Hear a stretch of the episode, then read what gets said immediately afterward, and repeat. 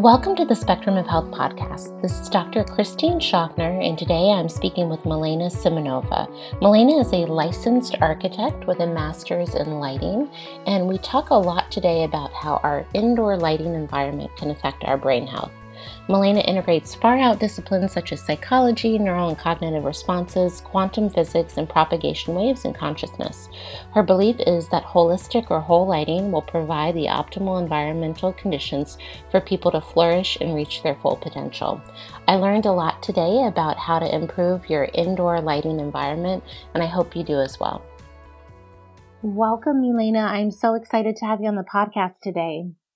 Well, thank you very much, Christine. I'm excited to be here as well.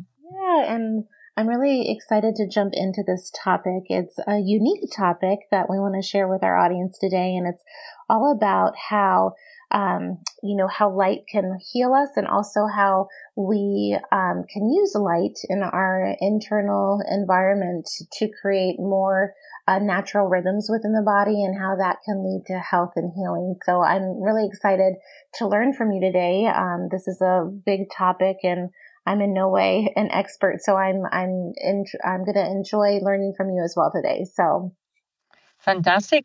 So you are ready for a, a nice nice discussion, interesting. Absolutely, absolutely. Well, Milena, tell me, how did you get started? I mean, this is obviously a unique um, profession and a unique uh, niche, right? To know as much as you do about uh, lighting and uh, the circadian rhythm and so forth. How did you get started and become passionate about this topic?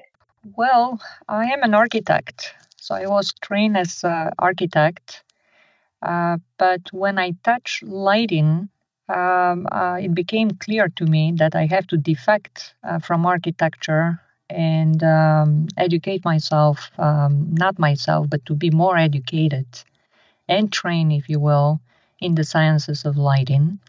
And this is when I applied to become a full time uh, student in midlife career change at the Lighting Research Center, uh, where it for first time in my life i was exposed not only to the design of lighting but also lighting and human health and i discovered to my astonishment that uh, uh, that that is a passion of mine. And uh, i started devouring um, any papers and any research uh, there was on light and the human body or the human mind or the ser- uh, nervous system or the cognitive system uh, and so forth and so forth.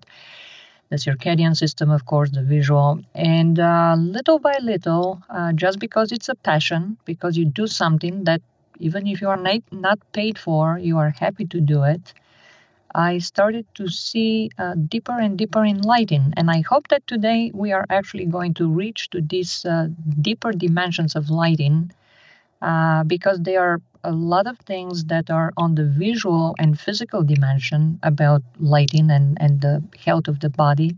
But there are uh, as well a lot of intangible or hidden from the eye dimensions of lighting that are uh, directly communicating with resonance, uh, the human body, directly uh, influencing the peacefulness of mind, our consciousness, and and and uh, you will discover that this is an interesting uh, journey. So it was an interesting journey, starting with a passion for lighting and human health, developing through a lot of research studies, practicing of course, lighting design. Um, and at uh, the end, it became a, a, spiritual, if you will, path or a path of developing um, consciousness. So I, I think I'm very happy and very lucky for finding for finding lighting. Yes. Mm-hmm. Absolutely, and it's um, amazing the depth of knowledge you've acquired, you know, through this journey. It sounds, um, Milena. So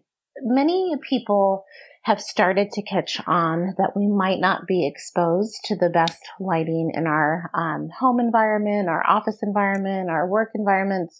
Um, so, can you just break that down from your perspective? What should we be concerned about in an um, environment that does not take any of this into account? Um, what type of lighting should we start being cautious of? Okay, well, uh, I will start with the big picture, and I will say that uh, lately, uh, in particular lately, we have been uh, reading about opioid crisis. Uh, but I can say that uh, we have um, infused our spaces with unnecessary or too many lights, and we have an overdose with lighting. And uh, when you think about how it is in nature, that you have one sun, one source of light, and everything uh, uh, follows this order like a domino effect. You have the sun in a certain position in the sky, then all the shadows follow in a certain way. Everything is very orderly and very clear when you look at uh, natural scenery. Uh, but when we enter our spaces, uh, we have shredded the sun and we have many, many um, points of light. And we will talk later about the hidden effects of this and the turbulences it creates in the space. But the basic point is uh, that I want to make we have an overdose with lighting and keep our nervous system in constant excitation uh, and the reason for this, there are ganglion cells that reside on the retina of the eye, and each time they detect a luminous edge or the edge of a fixture, of a bright fixture against an adjacent uh, dimmer surface, it detects or decodes it as um, luminous edge, which sends electrical signal to the brain. So we have a constant, continuous excitation when we're in such spaces. But also, but also, let's talk in um, um, focus on smaller areas of why, why the lighting is not so good and not so healthy, particularly today uh, with the infusion of LEDs. Let's talk to LEDs about the blue light hazard. And as you mentioned, Christine, uh, many of our listeners know what blue light and how hazardous it is. It is um, uh, in lighting, it's at about uh, wavelength frequency that is below the 450 nanometers of a very high vibrational excitation and a very small mass of uh, the blue photon, uh, which by the E equals mc square Einstein's equation means that you have a huge amount of energy that is being released on the retina of the eye uh, when these photons uh, enter the eye and hit the retina. Therefore, we have uh, photooxidation, photodegradation, irreversible photodegradation of the retina that who knows might be leading uh, to macular degeneration. Now, the, the uh, bad news is that younger generation, like the millennials, they um, absorb two times more more and more of the blue wavelength that it's uh, potentially um, damaging their retina. Why is that? Because older population, you know, we we have the cataract. We have to go to surgery because our lens, eye lens, has thickened and has yellowed. And uh, but this is actually protecting us. I'm talking about the baby boomers. Uh, it's protecting us because it's scattering and not allowing all the blue photons to reach our retina. But this is not so for millennials. So the combination of young millennials with LED lights as toys in their surroundings, it's a bad combination. So that's one thing. Uh, then you have as well, and uh, many times it's a stroboscopic effect hidden from the eye. Uh, however, our brains can detect it and it continuously acts and excites the brain, which is not a good thing. Um, and so uh, there are flickers, and sometimes LEDs are good when they are at 100% um, um, output, light output, full intensity. Uh, but if you start dimming them, they can hit the flicker zone, uh, so called flicker zone, and uh, start this flicker or stroboscopic effect uh, that it's uh, unhealthy. So uh, there are many other features about LEDs that are not good, uh, like uh, photons density. Let's talk a little bit about horticulture. Okay, for many for many many years, uh, scientists were aware and they were monitoring how the density of photons that are hitting or falling on the leaves of plants. And they knew that if you have a high photonic density, the plants will die, they will be killed. Uh, but guess what? No one talks about people as plants, and we do have quite a bit of a surface the skin, the, the leaf, and, and, and our skin. And no one, there are no regulations yet about uh, photons density. And uh, I uh, sometimes when you enter in some spaces, uh, you see these highly, very intense LED lights. I call them photonic bombs. And uh, they are not only bad for the eyes, that they are um, basically killing the retina uh, or photodegrading the retina, uh, but they are bad for our nervous system. So, uh, also with uh, LEDs, because the nature of LEDs is that it works uh, with many microchips. So, it's like a small ecosystem of many microchips. And uh, the optics are so collimated that each chip produces its own beam that is very focused. So, uh, when you have spaces lighted with LEDs, like let's say you can see in a gym um, of a school, for instance, and the kids are playing basketball, and you can see the ball when it bounces from the floor, instead of having one ball and one shadow of a ball, you have several shadows of, of the ball. And uh, the brain has to sift through this redundant information that it's not seen in nature to make sense of, of a cognitive nonsense, basically. So uh, basically, we are living in uh, spaces with LEDs, with the shredded sun in many, many uh, lights, with the multiple shadows produced from a single object thrown in all directions. Uh, we are basically living in a constant um, uh, sympathetic excitation of the nervous system, and that is not good.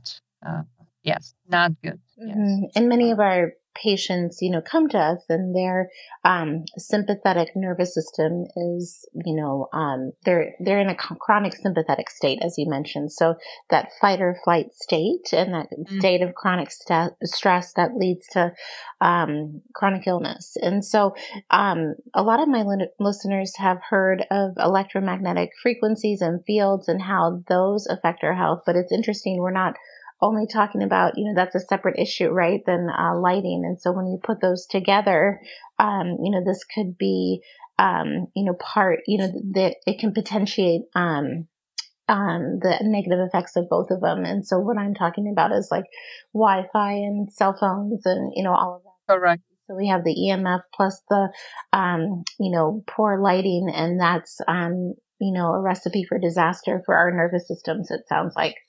Yes, this is this is correct, and uh, don't forget that LEDs have a lot of electronics on board. Mm-hmm. Uh, but also uh, talking about smart lights now, if you go to a Home Depot and look at the shelves, about maybe 70% of the lights of the light bulbs of LED uh, lamps will have embedded some smart chip or a Bluetooth or something to be controlled remotely through your phone or through some uh, downloadable uh, Wi Fi wireless app and so forth. And uh, yes, this can be um, a great issue again about this chronic excitation that uh, you refer to, the syntonic chronic excitation. Because let's face it, like uh, wh- when you are writing a music, in order to hear a harmonious, uh, beautiful music, you have to have silence between the notes. Uh, otherwise, if every note plays at the same time, uh, that's not going to be very harmonious and pleasing to be. It, it's becoming a noise. And the same thing is uh, with um, uh, with lighting. Uh, that uh, we have to be surrounded by lighting, like in nature, that nurtures us and allows us to restore. And for restoring, you need a, a peacefulness, a peaceful moment. When when the parasympathetic system of uh, pose and restoration kicks in, so to speak, and balances the sympathetic excitation. So this is very important. But you are correct. the new lighting LED, which is the smart digital lighting, it's becoming wireless. And this is a big concern of mine uh, because even doctors are not prepared for uh, hidden uh, for root cause that is hidden to the eye and these and these are the wireless uh, frequencies and uh, vibrations the different channels that the different devices are communicating and um, basically we talk about uh, there is a lot of resistance uh, in talks against the fracking of uh, the ground and soil for gas, but we are basically fracking the air with wireless uh, waves. And uh, because they are hidden from the eye, they don't smell, you don't hear them, you don't see them. Uh, of course, uh, we are completely unprepared for this, but nevertheless, nevertheless, there is a lot of research already mm-hmm. about about wireless uh, frequency, RF, EM, RF, and radio frequencies, and how this excitation can uh, bring um, all sorts of uh, damage to, to the body and to the nervous system, uh, chronic uh, neural diseases, and, and so forth. So that's not looking good. And yeah, th- this why I, I, I thought uh, saving it for the end, but I will say it now and then repeat it um, again that simple is better keeping it simple is better. Uh, no dimming, yes, no dimming, no smart lighting and Wi-Fi, Bluetooth embedded chips in uh, LED uh, lamps or fixtures would be probably a better choice, uh, a better choice for a healthier patient mm-hmm. or for a healthier person we don't have to be patients we, we don't have to wait to to fail in our health to start taking care we can do preventative and be cautious so we don't slide into an unhealthy uh, status from being healthy. Yes. Absolutely. Prevention is absolutely important as well. And, um, you know, I definitely want to uh, jump into, you know, what does healthy lighting look like and how um, you work and how you assess a space. But before we go on to that, I just want to recap you know, for our audiences. So, you know, we have the LED lights that have become more popular and more energy efficient. However, they come at a big cost to our nervous system. And we can talk about, you know, alternatives, um, to that. And then, um, you know, the, the excessive blue light from our electronic devices. And then can you talk a little bit about fluorescent lights and how fluorescent lighting can be problematic, um, for people as well? Yes, well, I can uh, talk about uh, fluorescent lighting and remind myself the old times where actually um, I I was the culprit, perhaps, for opening the market to biodynamic uh, lighting or lighting that is really exciting the nervous system, and it's not a peaceful lighting; it's a barrier uh, to our consciousness and peacefulness of, of our minds. So in those times, I was saying about uh, fluorescent lighting uh, that it's uh, like a decapitated system uh, because it's uh, static all the time. When we know that the human body, it's as a living system, uh, changes continuously throughout the 24-hour cycle, That the diurnal diurnal cycle of night and day, day and night change in uh, hormonal production, uh, endocrinal, uh, the cortisol stress hormone. Um, let's say it's in the morning, uh, it's boosted, or uh, body temperature and alertness versus melatonin in the evening, and so forth. So all these these processes, if you will, are happening in the human body while the fluorescent lighting was just keeping everything uh, was very static. And I back then I was a culprit in thinking that oh we need lighting that is going to overlay our circadian system, etc. etc. Since then, uh, as I develop more consciousness and more appreciation for peacefulness of mind and how healing is happening from inside out finding your internal light of consciousness and connectedness to the infinity, which is much, uh, which cannot be defined or contained in our physical uh, reality. I discovered that uh, actually the most important feature of lighting is peacefulness. But back to fluorescent lighting. First of all, it doesn't have a full spectrum. And this is something that I also want to talk a little bit uh, for the spectrum of uh, LEDs. Uh, they have they are triphosphors, so they will have three spikes in a different wavelength frequencies vibration. So imagine three spikes and nothing in between, or just we call those spectral gaps. And uh, so the body under fluorescent light it's starving for uh, missing wavelength frequencies because we have uh, biophilia, uh, not as much biophilia as biomimicry, talk about uh, evolving of living organisms for 250,000 years under natural light conditions. And natural light conditions are completely different from fluorescent or LEDs. They are full spectrum. And, and so um, that's one that fluorescent lights uh, starve our body for the missing wavelength frequencies. Uh, number two, they have flicker. Sometimes it's uh, hidden from the eye, but certain age uh, ages are more sensitive uh, to the flicker. And also, many times we were using a bad color rendering index or bad CRI, and actually in most of the living facilities for unfortunately adult people who have restricted peripheral uh, field of their retinas and uh, have a tendency because their mobility is decreased, decreased and so forth, staying indoors, being exposed to nonstop TV, uh, to be more uh, depression prone. And so when you are in a facility that is lighted with uh, fluorescent lights, that it's a very dead light, very flat light, and um, and that uh, has uh, low color rendering index, let's say uh, below 80 CRI, like 70 CRI. Uh, this is the worst environment, the worst physical environment for people because you will you will depress and and perhaps uh, many of uh, of the folks who are listening know what I'm referring to when they go to a hospital. You can really depress in uh, under bad fluorescent lighting.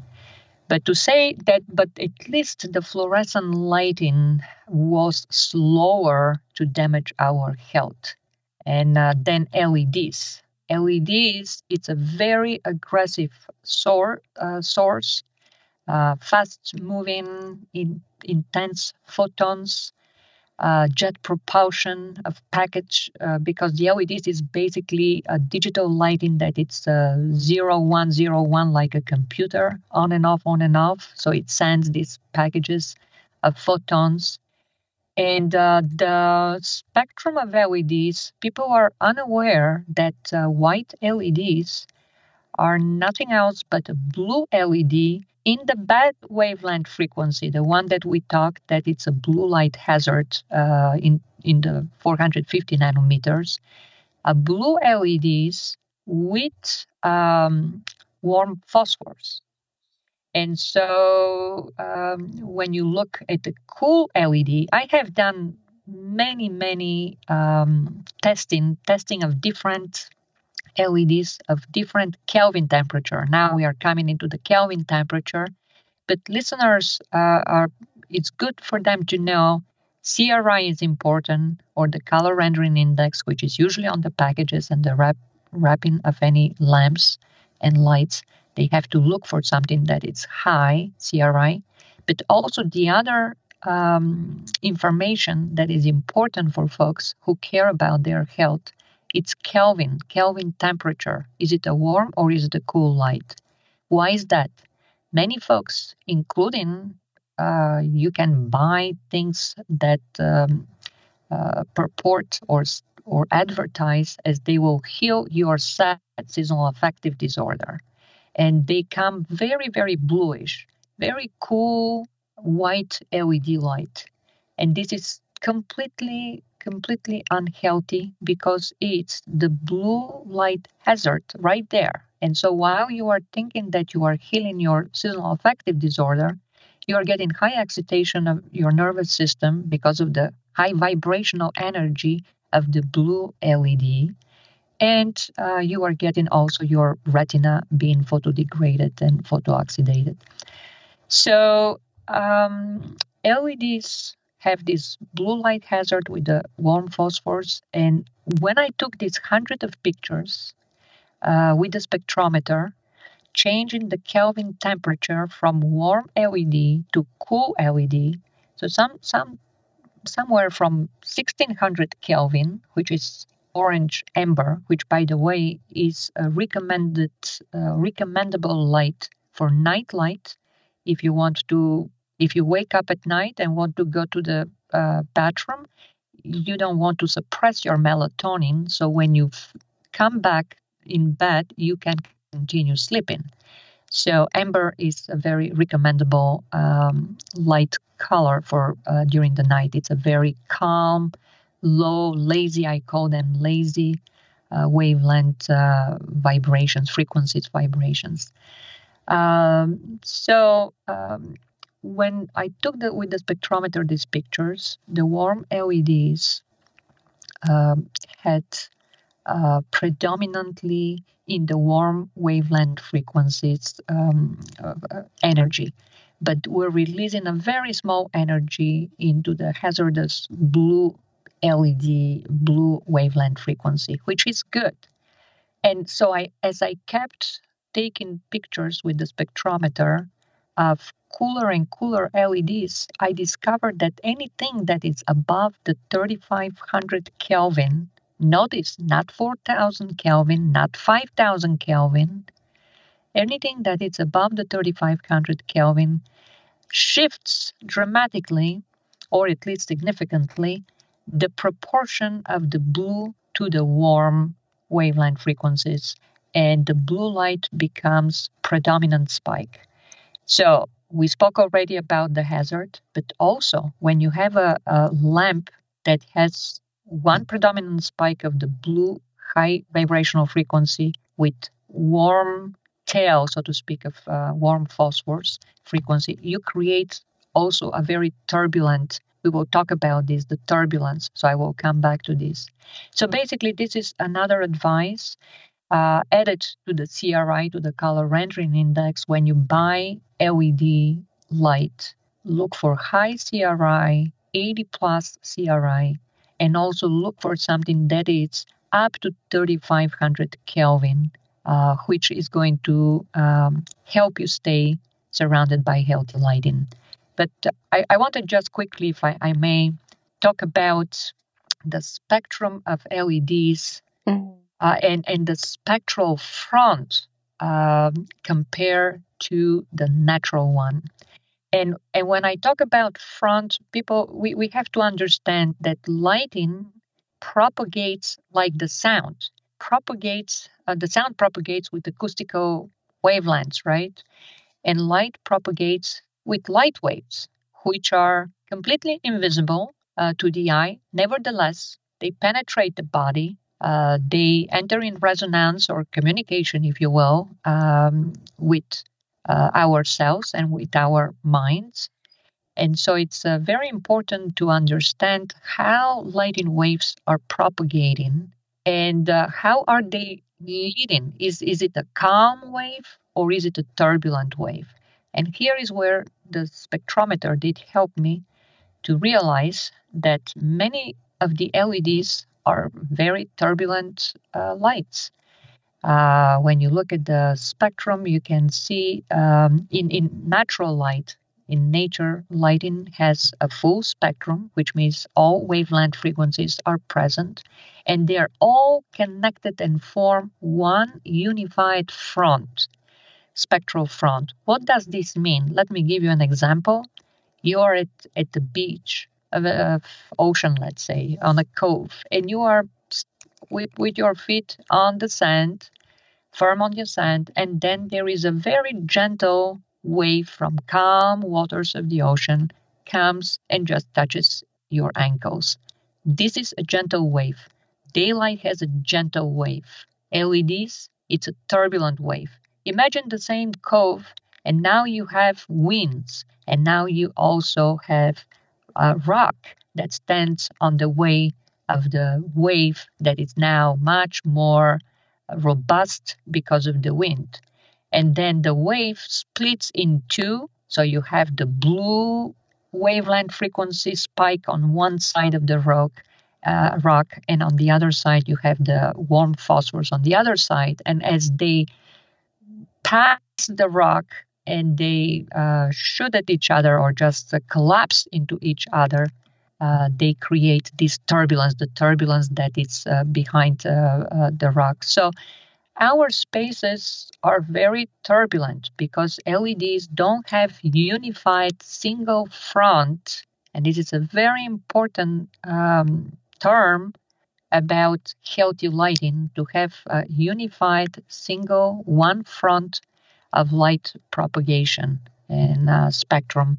And it's unfortunate uh, that uh, lighting manufacturers don't show this information. You cannot find this information anywhere unless you buy uh, something like a light passport from Canada. There is an application that you can turn your cell phone into a, a spectrometer, or you borrow from some somewhere because this equipment is quite expensive, and you start measuring what what is the the front and the spectral front of the fixtures.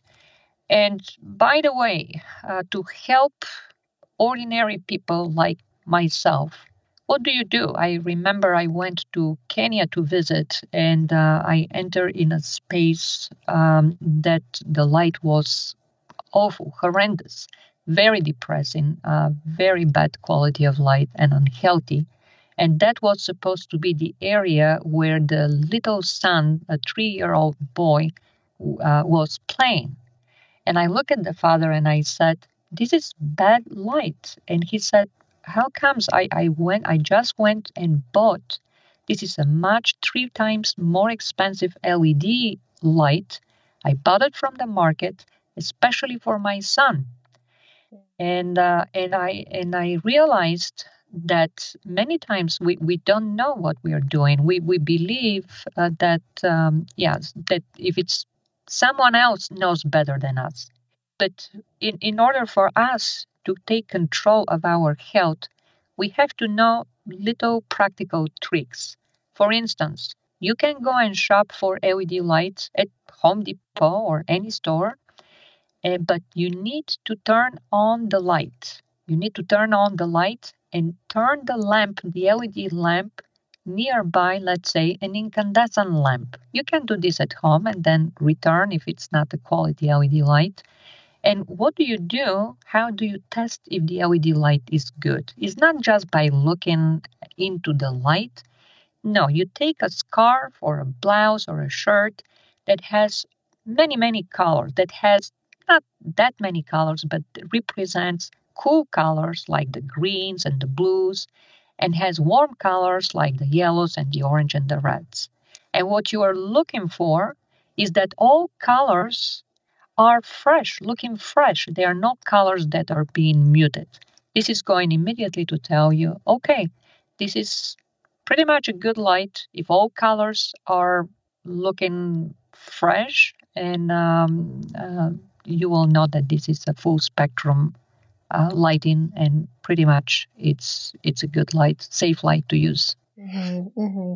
Yeah, no, this is um, really fascinating. And Milena, I I know maybe it's a little um, late to go over this topic, but I, I want to just take a step back and I'm just thinking that maybe some of our um, audience might even be new or not as familiar with this visible spectrum of light and kind of with electromagnetic radiation, you know, how we have you know, on one side, you know, we have the purples and the blues, and on the far side, we have um, red and infrared. And, you know, what's happening, you know, in our environment is that we're just being exposed to these one single spectrums and not this full spectrum of visible light that we should be um, exposed to in health. Um, and so, can you just maybe touch on that concept as we move into, you know, how do we set ourselves up for healthy um, environments and what you look for in a space um, that is healthy?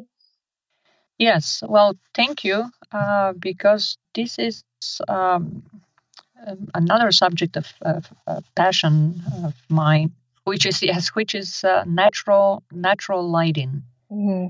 And when you are in nature, um, as I research um, all studies on natural light uh, throughout all background, age, cultural, whatever background is, gender, and so forth, everyone did like nature, including Alzheimer or patients with dementia who mention in their like few books maybe 10 or, or so of um, early stage uh, dementia uh, folks who wrote in their books that they're very, very happy, feel happy in nature, looking at the sky, at the clouds, etc., etc. So it became clear for me that uh, nature, if I am to help people with lighting, that it's a has some common denominator that people will like it, it's pleasurable, so it's easy to accept it, and then it's easy to understand.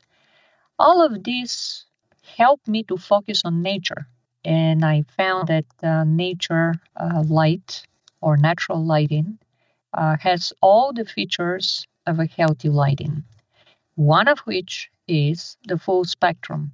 So, all these colors that you um, described Indeed, when we are in nature or outdoors and we just had rain, and then the rain suddenly stopped, and then the sun comes, and you look at the sky and you see this beautiful rainbow. Well, the rainbow, the seven colors of the rainbows that you see, each color is this is because we have the little droplets that are still in the air. They are acting as a prism and they are diffracting uh, the full spectrum of visible daylight. Every color represents a different wavelength frequency. So uh, uh, everything is vibrational in our world, right? You, you see your body as a solid thing, but everything is vibrating. And, uh, and so these are vibrations, the, the colors. So the colors are just how our eyes perceive or or interpret, if you will, um, the sense of different wavelength frequencies, right? Like um, the membrane, the ear membrane, how it interprets the different vibrations, uh, sound vibrations into different pitches of sound, and the same thing is with the eye. So full spectrum is uh, the model of this is nature light and uh, not only because it has a full spectrum. So, this is very important for us to be exposed to daylight on a daily basis. This is really important. Now, if you cannot walk outside, you can be by a window and sit by a window. Turn off the electrical light and just expose, stay, read, or just watch through the window, or just receive um, during breakfast at any time of day, uh, especially in the morning, is very um, very helpful to be to get a big dosage of daylight. It will regulate the cells. And by the way, I want to speculate here. There is um, Erwin Schrödinger, who is um, quantum physicist and uh, also he ventured in biology and wrote back in 1947 a book, uh, What is Life?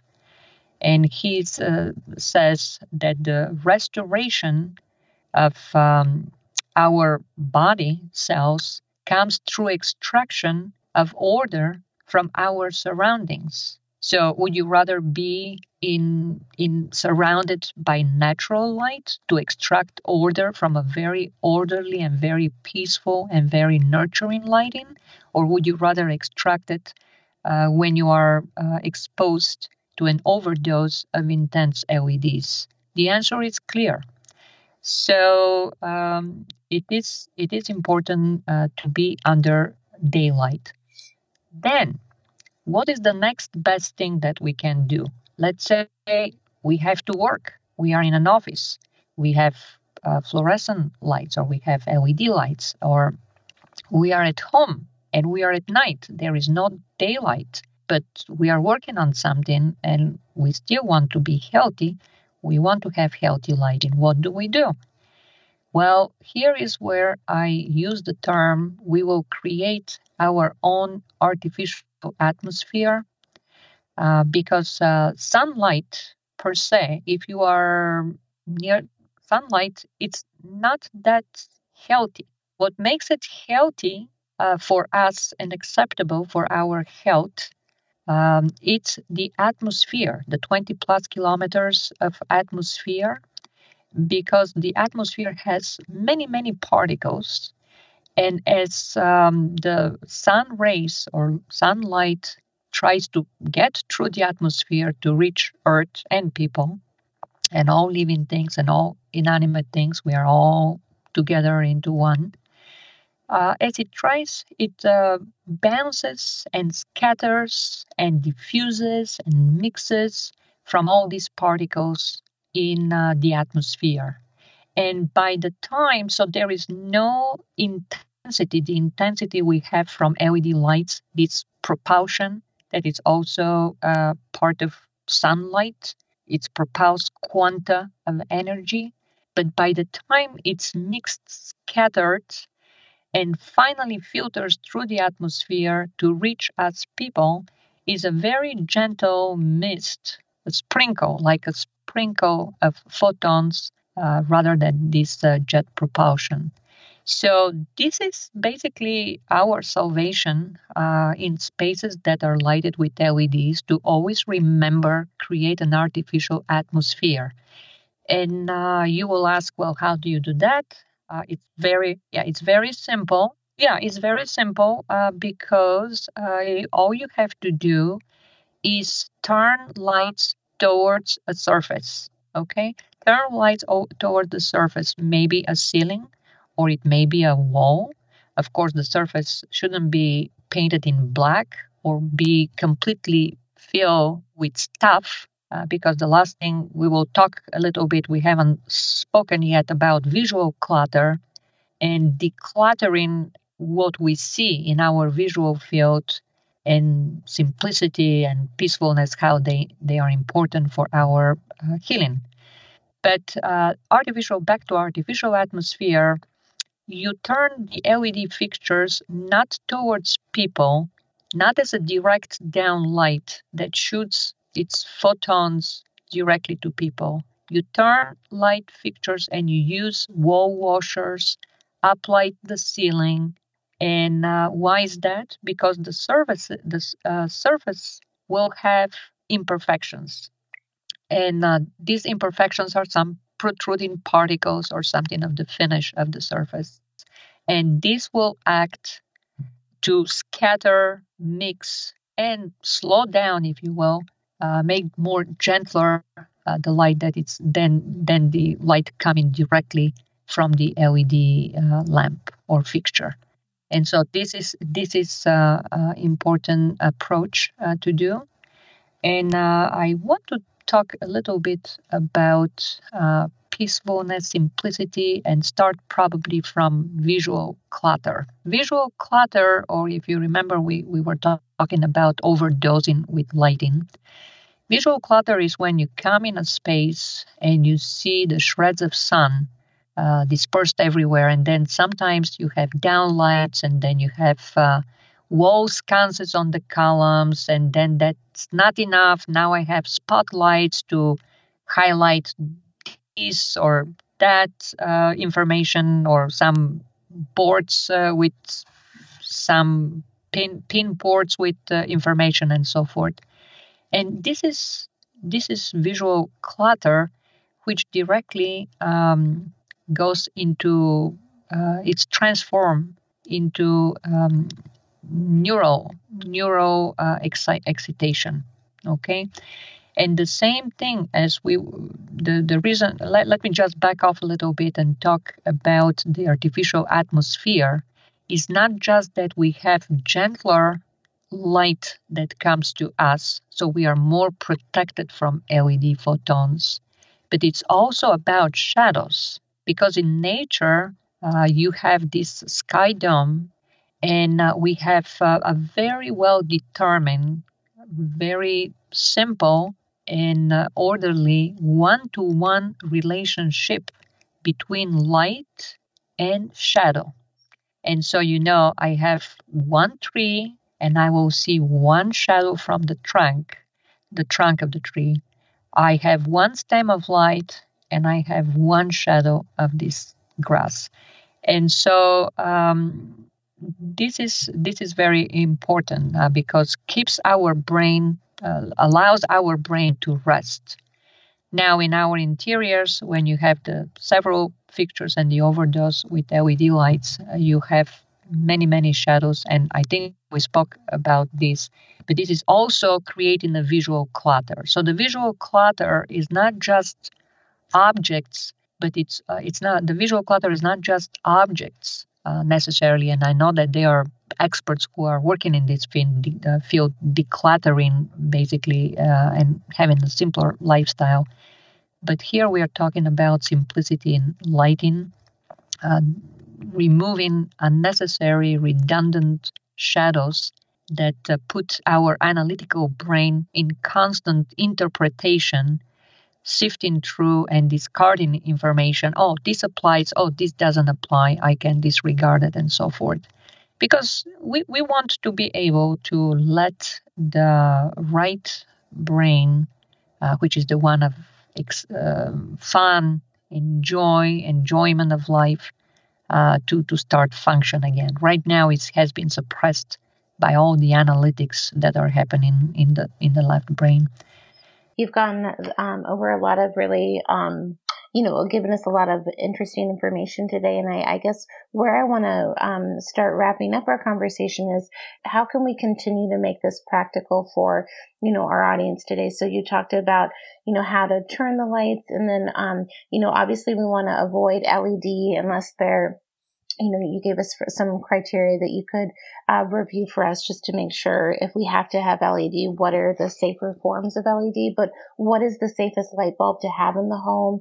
Um, and then you mentioned also if we wanted to create kind of a nighttime environment, there are, um, I believe, more like red amber, you know, lighting um, can be good for your bedroom, but just maybe some um, you know, more practical tips if someone, um, you know, wants to improve their lighting in their home, how can they get started? Especially um, when we think about improving our melatonin protection at night and sleep. A lot of my patients have a lot of insomnia and um, a lot of sleep issues, and so um, yeah, I would love your um, your thoughts on that. Okay, fantastic. Um, yes, I will provide uh, the bullet points of what can be done, and these are simple steps. Uh, we don't need any special education or training uh, to do them uh, and to stay healthy with lighting. But I also wanted to um, make a point here that the most important healing actually happens within uh, within oneself. And uh, yes, and this means that, um, and it starts in the mind. If the mind is peaceful, if the mind is peaceful, if if the mind has forgiven oneself, um, so it's a forgiveness. It it has forgiven the things that we felt ashamed for, the things that we felt guilty about. Uh, we forgive any anything in our life, any person and any circumstance that triggers some unpleasant feelings or emotions and, and anything that we uh, tend to judge. So, this peacefulness of mind, and I believe that with uh, these final bullet points that I will provide you for lighting, uh, this is going to help us through the tangible means of lighting and what we see, if we see something that is really peaceful and simple to understand, to feel protected, to feel safe, to feel loved, uh, this will help us as well for our mind to start resonating uh, on these wavelength frequencies of peacefulness, simplicity in my life. And why is that again? Uh, because I, I, am so persistent and tenacious in pursuing the secret of light or lighting. And I think that now I'm discovering that there is a continuum, an uninterrupted continuum between our physical surrounding, our physical lighting, what we see, and how we feel, how we feel, how, and most of this, when we are peaceful, we are opening a portal to internal light that has been always there, but it has been masked, uh, blocked, and obstructed uh, with with all the excitation and all the distractions and all the overdose and overdoing of lighting. And uh, once we calm our lighting, the lighting in our physical surroundings, one hour, once our surroundings become peaceful, my belief is because of this continuum that we will calm our minds, we will find peacefulness within us, and with this, the internal light will come to shine, which is ultimately, this is the best healing. This is healing from the root, from the source, right? Healing from the source. Okay, so with this said, what can we do to contribute and to um, cultivate these peaceful minds that are going to heal us? First, I, I mentioned use or be go and be in nature as much as you can. It has to become a habit to be in nature. Would it be a walk in the morning in a green part of the city? Or would it be that you will take yourself or the family outside in nature? That that's a given. And there are many, many books. Richard Louv, uh, L O U V, is one of those who talks about the N or nature deficit disorder. So there are many, yeah, many researchers and many authors there on this subject. So I'm not going to dwell on this one. So first is nature. And then when you come indoors, try to to follow nature. Try to be in love with nature and how nature is going to light my space, my living room, my bedroom, my work study space. This is always on your mind. So observe nature, be in love with nature, receive all the nurturing and the healing that it's free, freely given to you from nature, and then come back and with LED light or with incandescent light, whatever it is, do nature lighting. How do you do it? Number one, if you use LEDs, because these are the these are the sources, the lights that can damage your health if you don't use them properly or with attention to your health. Number one, as I said, don't use direct LEDs. Uh, aim and turn lights towards a surface. Would it be a wall surface? Would it be a ceiling surface?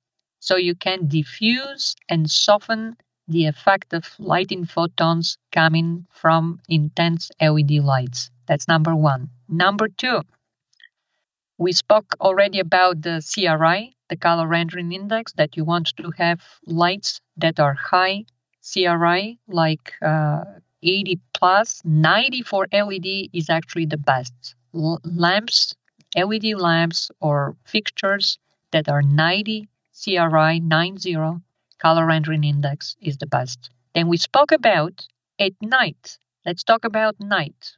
If you have a space, and let's say you consider the height of the space, maybe it's 10 feet, maybe it's 12, maybe it's 15, I don't know. Whatever is the height of your space, if you take the space and at about 5 to 6 feet, you make a horizontal cut through the space and you split it in two halves. You have the upper volume and the lower volume. Your lower volume is your night light, and we will talk what this means. The upper volume is going to be your uh, circadian lighting for during the day when you want to be alert and to perform at work and so forth. So, what does this mean exactly? During the day, you want the upper surfaces, the upper surfaces of the wall of walls, the ceiling to be lighted and big splashes of light, big splashes of light, especially if you live in uh, during the winter season and you don't have or gloomy rainy weather uh, you need to have a lot of light particularly in the morning. The mornings are very important before going to work or before starting your day to get exposure to big diffuse light and again don't go above the 3500 kelvin temperature for leds so you are safe from the blue hazardous wavelength frequency of vibrations. Now, what do you do for during the evening? You take the bottom volume of your space and now you start thinking like a caveman or cavewoman. Sorry to say, but this is at night. You have to suit your body for sleep. You have to produce and not to interfere actually with the production of melatonin or the sleep hormone. So you have to keep it very calm which means you are going to have, like in a cave, you have a, a, a fire and then a little reflections here and there catching off the fire. So, this is what you are going to do. Uh, you are going to have night lights, table lights, things like that, that keep the light in small contained pools at lower level than the horizon and have dim areas in between. So allow for a lot of dim and shadow um, shadows be, be, between uh, the lights. The lights should be very soft, very warm, possibly 2700 Kelvin, and the best is to be hidden from view, definitely hidden from view, and they can be uh, behind shades, beca- uh, behind some milky frosted shielding, and so forth but have these very small pools of light, a very warm light at a low level below the side level or horizon. And this is going to be your night light before you go to sleep to bed. And as we mentioned, for night lights from bed, um, yes, red will work, but red has psychologically uh, connotation of danger, blood, stop signs, and so forth. So amber would be the best light uh, to be used, uh, the peach, uh, peach amber, uh, orange warm color. And um, yeah, and I think that um, that's about it. Uh, but I wanted to also caution that when you decide to light a space, keep in mind that light travels through space and will all the adjacent surfaces. Let's say if you decide to light one surface, all the adjacent surfaces, including the ceiling, uh, and this surface is a wall, a vertical wall, the adjacent ceiling and the floor and other surfaces in the space will reflect this light. You will be able to see them. And it's very important to keep order in like in nature or in any of the Vermeer, the Dutch um, uh, painter master paintings, mm-hmm. Vermeer, because in nature we have to preserve the spirit of natural light in our indoors, which is hierarchy, directionality, order, attenuation, and gradation, which means in Vermeer painting, for instance, people are near the window, that are near the window, and the window is the source of light. In this case, it could be your surface or wall that you have decided I'm going to light this one surface in my space. This one surface or wall is going to become my sun. Then please allow this light to travel peacefully and do its work. What is near this surface that is illuminated will have more light, like in Vermeer painting, the people who are near the window have more light on their face. And as light travels further away from its source, it will attenuate gradually, which is psychologically very comfortable. Because remember, we were talking about syntonic excitation, sympathetic excitation, not sympathetic, which is close to the illuminated surface. There is a lot of excitation there, a lot of photons that are being rebounced from, from the surface versus attenuated, gradually attenuated light further away from this surface. And, and guess what? The painters like Vermeer, they knew and, and their purpose was they were like natural philosophers. Their purpose was I want to do it exactly as nature does lighting.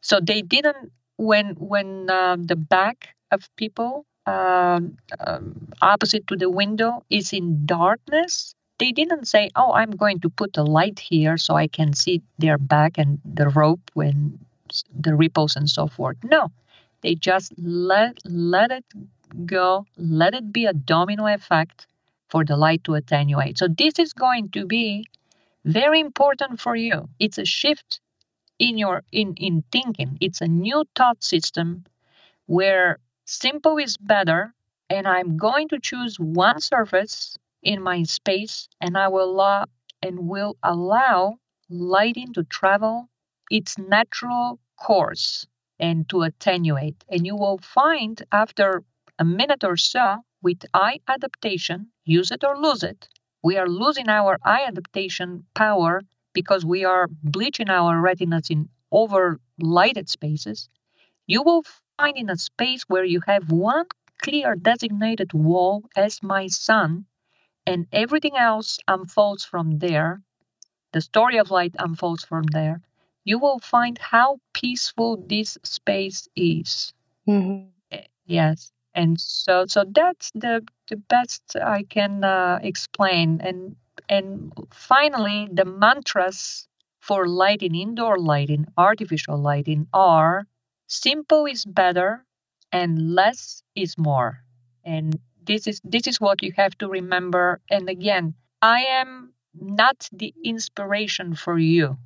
I am just trying to bring pointers the true inspiration, the true source for your health, true lighting, physical lighting in your spaces is nature. Nature is your guide. So learn, yeah, learn to love nature, love, learn to observe nature, and apply in your homes. Does it feel as nature? That's the only question that you have to ask. That's beautiful. No, I, I really appreciate all the information you've shared today. And you know, again, this is a, a, new topic, I think, for a lot of um, our listeners, and you gave us a lot of, um, you know, not only practical but really um, deep, uh, depth of level of information, which I really, really appreciate. And um, yeah, I'm I'm thinking about all my environments that I um, spend time in, and um, but no, I think space is, um, you know, has the potential to be so healing for us and. I, I think, um, you know, when we think of our health, we absolutely have to think of our environment and our space, and that should uh, feel beautiful and feel natural, and that is, you know, ultimately what our yeah and feel and feel more peaceful less excitation. Many many times you are better off to turn off the lights in an office and open the blinds of, of uh, the window rather than uh, having window streaming with daylight and having the electrical lights on, right? So just keep it simple. Keep it simple and peaceful and humble is better. Keep in mind that daylight and everything that is truthfully of essence to our health, it's something that it's humble. It's not something that calls for our attention because it keeps us at peace. And this is important. You need light that is humble and uh, receding in the background that is unifying uh, lighting and loving, ultimately loving lighting. Mm-hmm. Well, thank you so much, Milena. And where can people find more um, about you and your work and um, you know all this information? Where where can people find you? Well, all this information is not going to be yet on my website, but I will be happy to hear from um, uh, folks if they're interested uh, in lighting, if they want uh, to follow up with questions. So uh, you are they are welcome to look at my website, which is Light Heal, L I T E H E A L dot US. Um, actually, that's my email. Okay, well, so it's just liteheal.com. This is the, the website. So they are uh, welcome to look at this website and uh, connect with me. Um, my email, of course, is liteheal.us at uh, gmail.com. And I am uh, in the process of uh, finishing uh, my manuscript for a book. And I hope that it will be published um, in the next, uh, it's going to be published this year.